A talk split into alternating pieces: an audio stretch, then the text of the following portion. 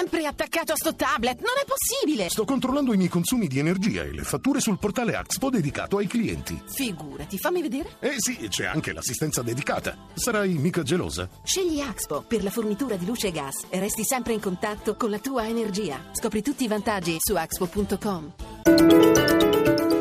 Radio 1 News Economy. Le 18 e 4 minuti, buon pomeriggio da Luigi Massi, giornata in altalena oggi per le borse europee, ci dice com'è andata Maria Giovanna Lorena dalla redazione di Milano, a te. In effetti è stata una seduta nervosa per tutte le borse, influenzate dai timori per la situazione greca e dopo la chiusura in rialzo proprio della borsa di Atene, che ha guadagnato il 2% in attesa della riunione dell'Eurogruppo di venerdì, le altre piazze hanno comunque proseguito la seduta in altalena e le chiusure sono contrastate. Francoforte meno 0,6%, Londra meno 0,5%, positive invece Parigi più 0,36% e anche Milano che archivia un rialzo analogo più 0,32%, grazie sopra soprattutto ai titoli bancari con lo spread, il divario di rendimento tra BTP e Bund in netto calo, è sceso a 126 punti base, il rendimento dei nostri titoli decennali si attesta all'1,40%. Un aggiornamento anche su Wall Street, l'andamento è timidamente positivo, l'indice Dow Jones segna più 0,19%, il Nasdaq più 0,16%. Chiusura stabile per l'euro, scambiato con un dollaro 7 centesimi e 25.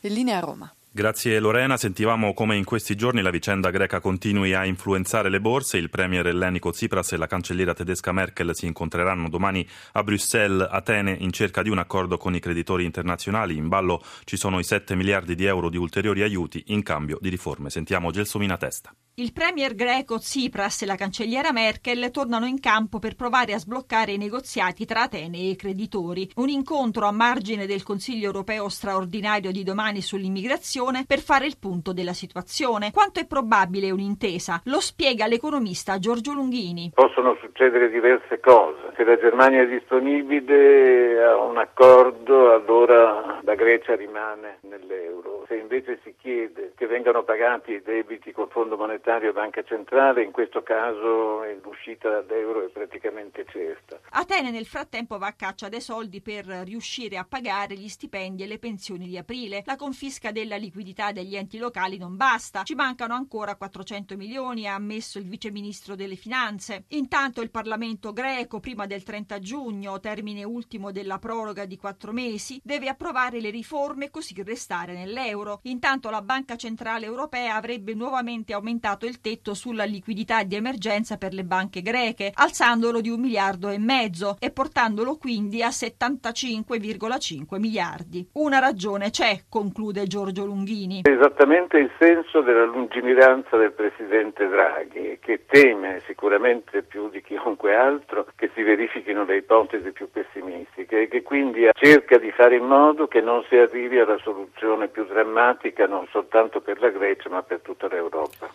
Torniamo in Italia, secondo l'Istat il fatturato industriale torna positivo più 0,4 in febbraio, ma il confronto con il 2014 segna ancora un calo dell'1%. Recupera il settore auto più 32% su base annua, non esaltanti invece i dati sulle vendite al dettaglio in calo dello 0,2% su base mensile, appena più 0,1 sui 12 mesi. Stefano Marcucci ha intervistato il capo economista di Nomisma, Sergio Denardis. A me sembra che nel complesso, guardando questi dati, ci sia un certo miglioramento della congiuntura industriale, però si sconta una notevole inerzia e una velocità ridotta, per cui se noi poi dovessimo tradurre questi dati dell'attività industriale in PIL, il prodotto interno lordo, temo che quello che ha anticipato il Presidente dell'Istat più 0,1% primo trimestre sia la cifra maggiormente possibile. Cioè che il trimestre si chiuda con un più 0,1% sì. quanto al fatturato industriale. Sì, sì, tenendo conto che comunque è il primo dato positivo di variazione trimestrale del PIL dopo parecchio tempo. Proviamo a scomporre questo dato, che cosa viene fuori? A me sembra che ciò che sta trainando maggiormente in questo momento sia l'export. In effetti questo lo riscontriamo anche nel fatturato di febbraio. Non c'è da sorprendere difendersi perché abbiamo anche una svalutazione del cambio dell'euro non solo nei confronti del dollaro ma anche delle altre monete. Il mercato interno cresce ma l'andamento è più contenuto Sono soprattutto beni durevoli quelli che crescono e meno gli altri. Il ruolo che sta giocando l'auto? Da tempo non è più un elemento così centrale diciamo, nella produzione industriale italiana. Quindi è importante che ci sia un recupero, un miglioramento che si riflette in parte anche nei numeri, ma non è solo quello. Il dato sulle vendite al dettaglio ci parla dei consumi ancora in difficoltà. Sì, a me sembra che sia uno scenario di consumi che crescono a ritmi di 0,1-0,2 a trimestre. E probabilmente c'è sotto anche un comportamento di precauzione da parte dei consumatori che tendono ad accantonare risparmi che sono stati erosi negli ultimi tempi.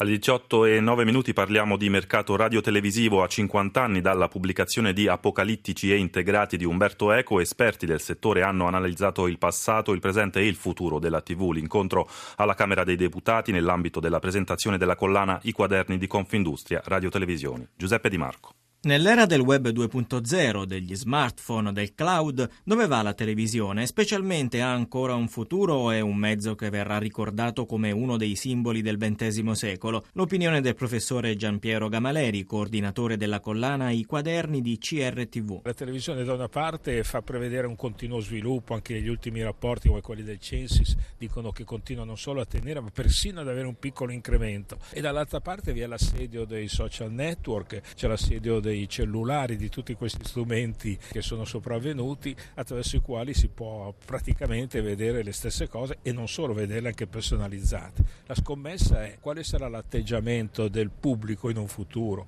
quello di affidarsi ancora a delle reti che costruiscono, diciamo così, i palinsesti, costruiscono le trasmissioni o quello di pizzicare di qui e di là sul web? Un rapporto complesso, quello tra nuovi media e tv, nel quale però la televisione sembra farla da padrona, almeno dal punto di vista vista dei contenuti. Il 60% di quelli presenti su internet, sottolinea il presidente di Confindustria TV Rodolfo De Laurentiis, proviene dal piccolo schermo. L'industria televisiva resta quindi centrale, ma ci sono una serie di questioni aperte. Gli associati di Confindustria TV chiedono che il quadro normativo sia orientato al superamento della simmetria che limita la competitività dei soggetti tradizionali. Tornando ai contenuti, in Italia sono sufficientemente innovativi. Marco Follini, presidente dell'Associazione Produttori produttori televisivi. Questo è uno dei nostri punti deboli. Noi abbiamo fretta di andare in video, fretta di guadagnare il consenso dei nostri telespettatori e questo porta qualche volta a trascurare la sperimentazione, a trascurare quel lavoro che in gergo viene chiamato di sviluppo, che però è assolutamente cruciale per inventare e trasmettere programmi di una qualche innovatività. La radio ha una storia più lunga della TV. Nel 2014 ha festeggiato festeggiato 90 anni nel nostro paese. Quale futuro attende questo mezzo? Sentiamo Gamaleri. La radio, secondo gli ultimi dati, è un evergreen, continua a crescere anche quella. Mi pare che gli ultimi dati parlano di una radio che tocca l'84% dei cittadini che l'accendono almeno una volta alla settimana. Quindi la radio tiene e tiene soprattutto per la sua flessibilità. Le 18 e 12 minuti News Economy a cura di Roberto Pippan torna domani alle 11, collaborazione tecnica di Mauro Zaninotto da Luigi Massi, buon proseguimento d'ascolto su RAI Radio 1. Radio 1 News Economy.